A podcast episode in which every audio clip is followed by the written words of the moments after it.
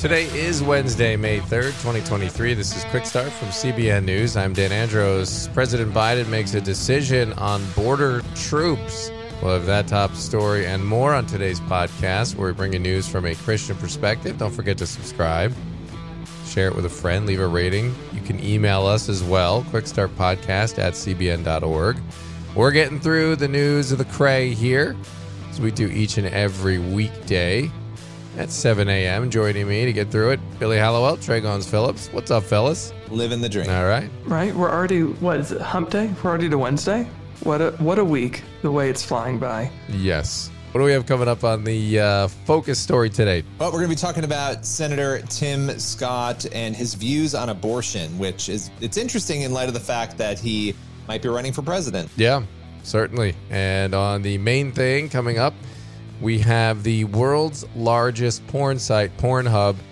They blocked Utah from, or people in Utah, from accessing its platform for a bizarre reason. Um, and we have the details on that on the main thing. But first, we're going to get through the news here in 90 seconds.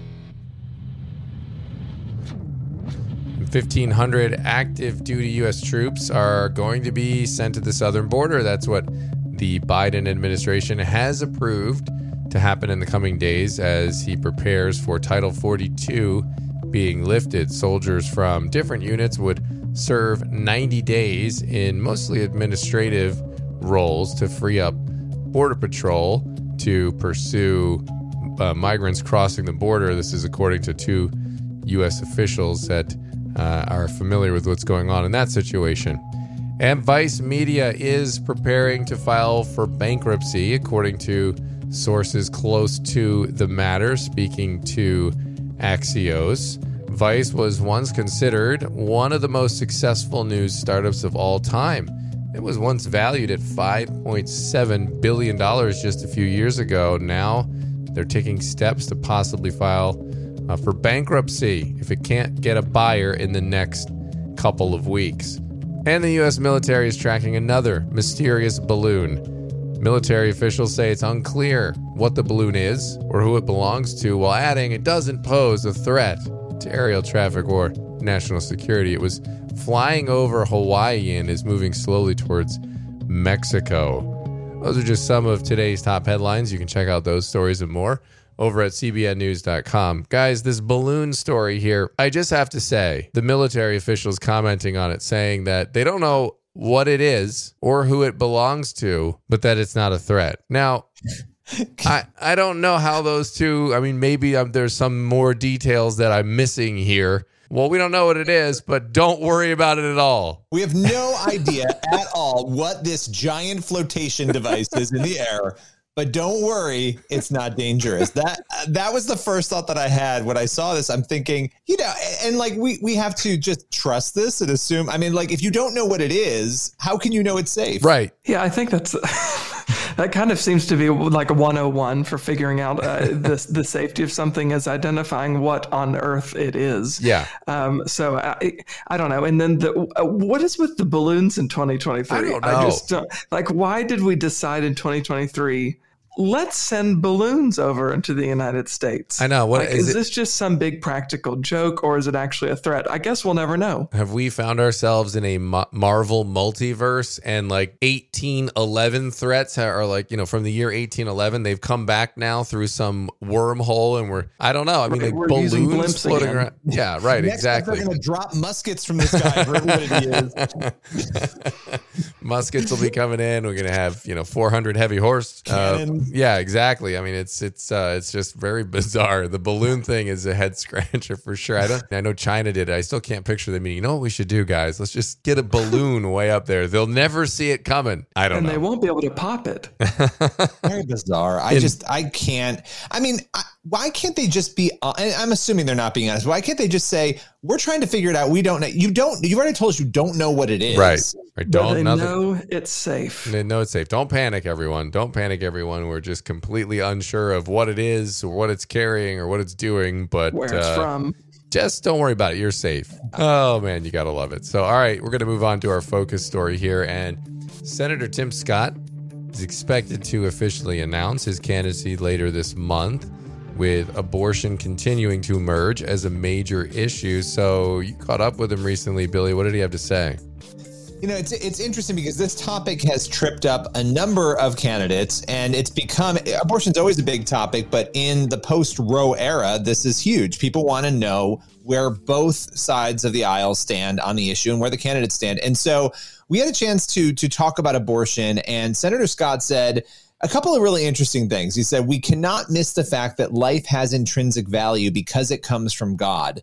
That was his first statement on abortion. So before getting into policy, he was talking about this statement, this theological faith statement.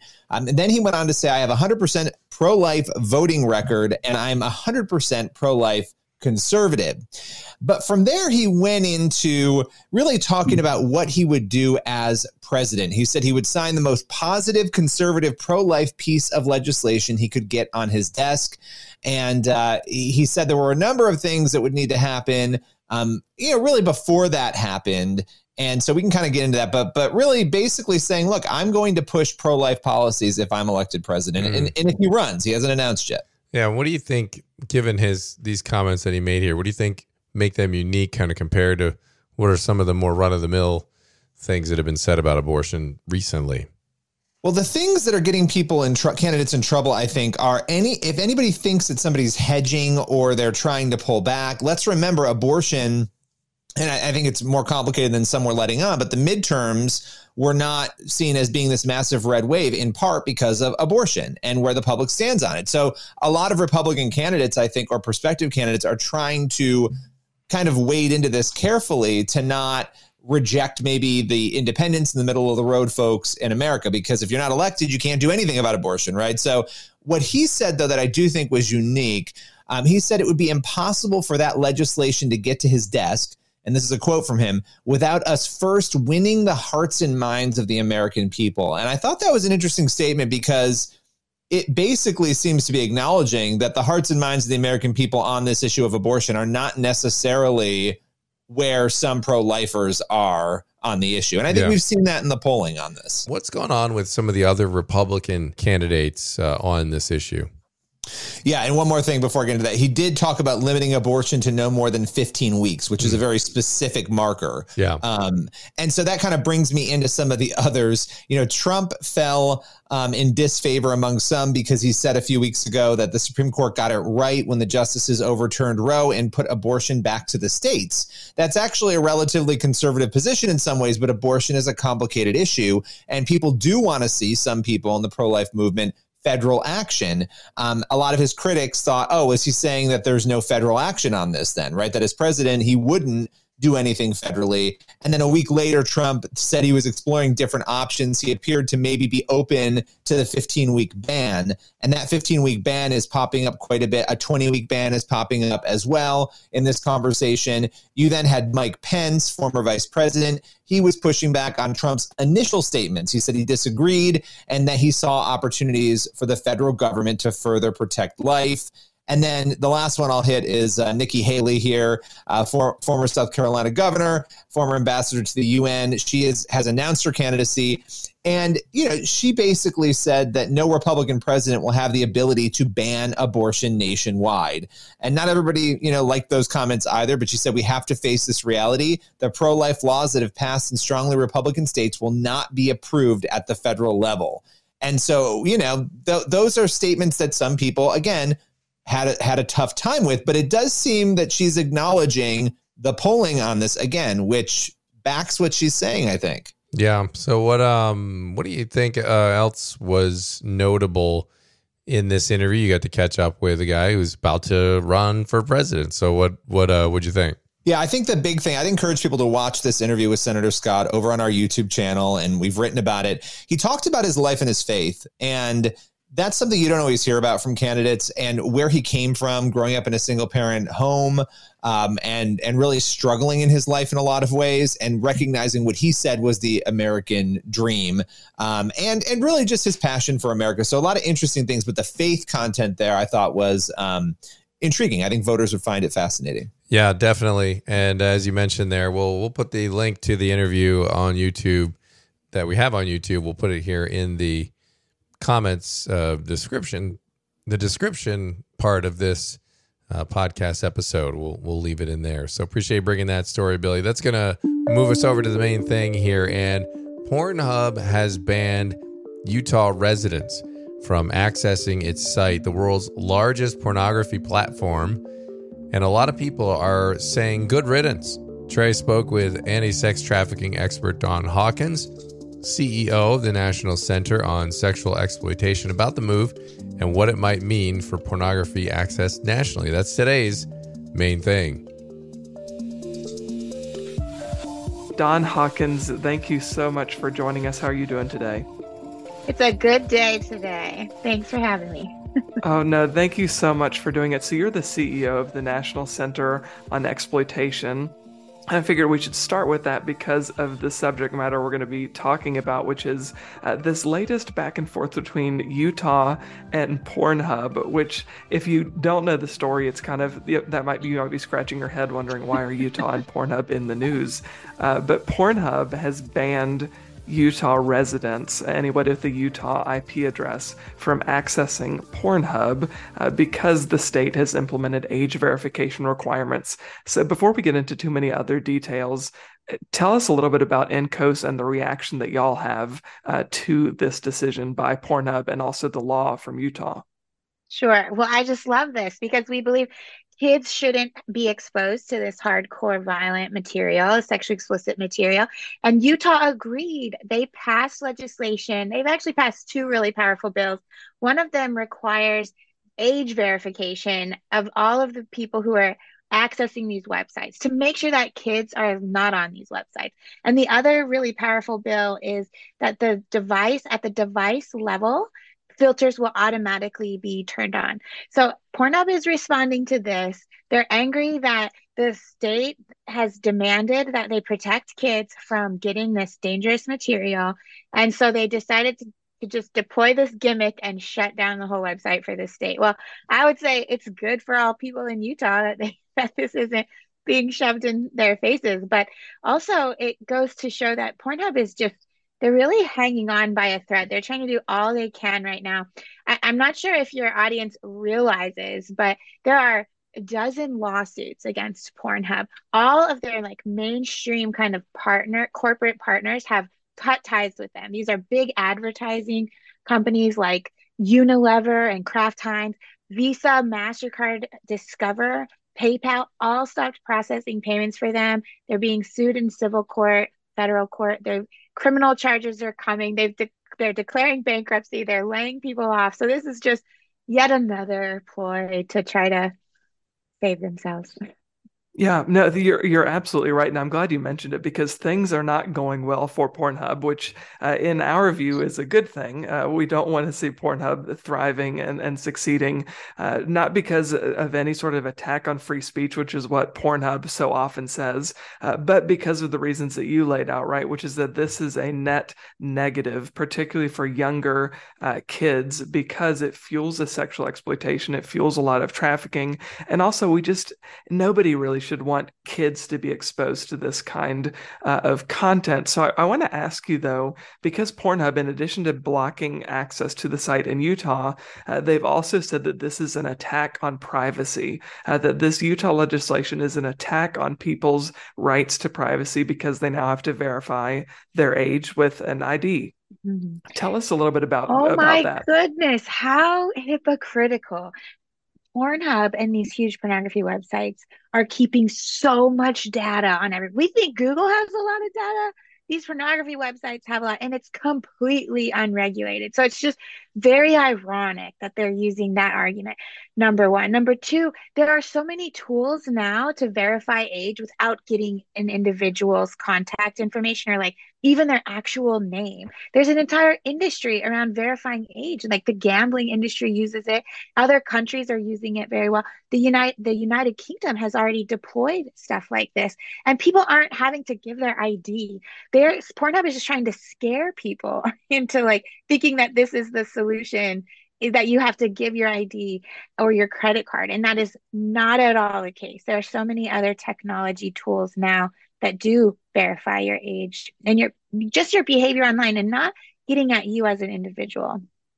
You know, with this topic getting so much attention in the headlines right now, this is an issue that's been ongoing. As you said, there are dozens of lawsuits currently against Pornhub. So it's something that I think uh, has reached a level of, of, of our national psyche. It's something that a lot of us are aware of. With this Utah legislation and the decision by Pornhub to ban access, what could this mean nationally, do you think? Could, could we see this happening in other states? Well, actually, this year, 18 states introduced legislation that was similar to this bill in Utah requiring age verification. And it's it's really happened organically. Last year louisiana passed the bill. And as a result just all these other states they all want to protect their kids. It's like this awakening that we've had to where we're, we're saying enough to big tech and the dangers that are coming at them. And and as a result legislators are moving to take action. So whether we like want it or not, I think this kind of solution is is is coming. Mm, yeah, absolutely. And Dawn, I, I want to make sure we touch on this. So this is a bit of a topic shift, but uh, the National mm. Center on Sexual Exploitation uh, just released its latest Dirty Dozen list, which people might raise their eyebrow and go, "What in the world does that mean?" So before we get into what's on the list, tell us a little bit about what it actually is.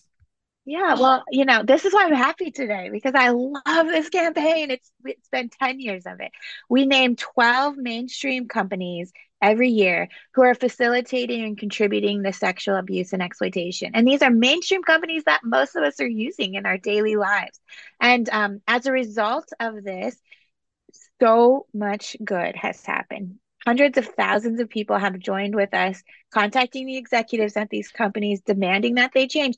And so instead of facilitating exploitation, they become they've become partners in ending the problem. And so we just announced the list today, and we invite you all to join and see the full list at dirtydozenlist.com. But I'll I'll drop a couple of hints or a couple of people who were companies that were named. We named Apple App Store. A lot of people I think are going to be surprised about Apple. The thing is is 90% of our teams that have a smartphone have an Apple device. Apple has become the gateway to all of the content consumed by our young people and also like the people that have access to our young people. But the problem is that Apple has really deceptive app ratings. They will say an app is for age four, four plus, when really it's appropriate for an adult. Um, or age 12 and up when really they're the apps like even Instagram and Snapchat, for example, are full of sexually explicit content. There are hundreds of cases of predator predatory targeting and grooming of young people on these apps. This is only the exploitation space, and there's also like drugs, uh, you know, eating disorders, tons of mental health struggles that our kids are having because of these apps. And Google says or Apple says it's just for 12 year olds, right? So we put them on there. We're demanding that they fix their app ratings, that they have accurate ratings and accurate descriptions so that the parental controls work, so that we as parents have more tools in our toolbox to be able to help our kids. So that's a surprise one. I think another one is Spotify. A lot of people have no idea. Spotify is really like just known to stream music, but there's also the ability to upload video and photos and tons of hardcore pornography and like anime pornography has found its way onto this website. And our kids know it. Our kids know it. And that's where they're going and watching this stuff. They're trading it. And parents have no idea. And spotify has known now for more than a year that this stuff is all over its platform and they've done nothing to take care of it. And their parental controls frankly they are terrible. So there are two. You can go see more at dirtydozenlist.com. For people who want to learn more and want to dive deeper into this issue, where can they go? What resources do you have that they can look into? Yeah, visit our website, endsexualexploitation.org. And we've got a lot of resources there from research to like other organizations where you can find really um, you know, helpful helpful ways to help. And then you could take action. You can take action on the Dirty Dozen list and a whole host of other ways on our website. Awesome. Dawn Hawkins, CEO of National Center on Sexual Exploitation, thank you so much for your time.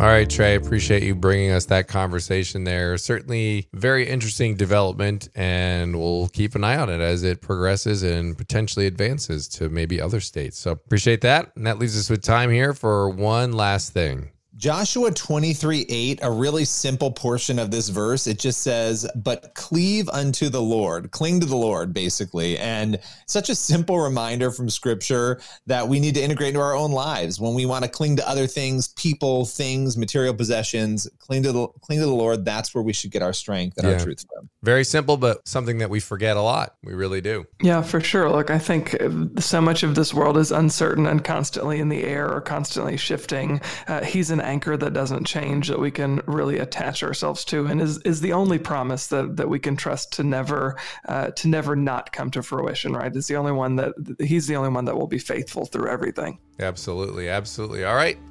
Great place to leave it for today's podcast episode. As always, don't forget, you can email us, quickstartpodcast at cbn.org. Don't miss what's going on over at cbnnews.com and faithwire.com. News from a Christian perspective. Lord willing, and that creek don't rise. We'll be back here tomorrow with more. God bless. See you then.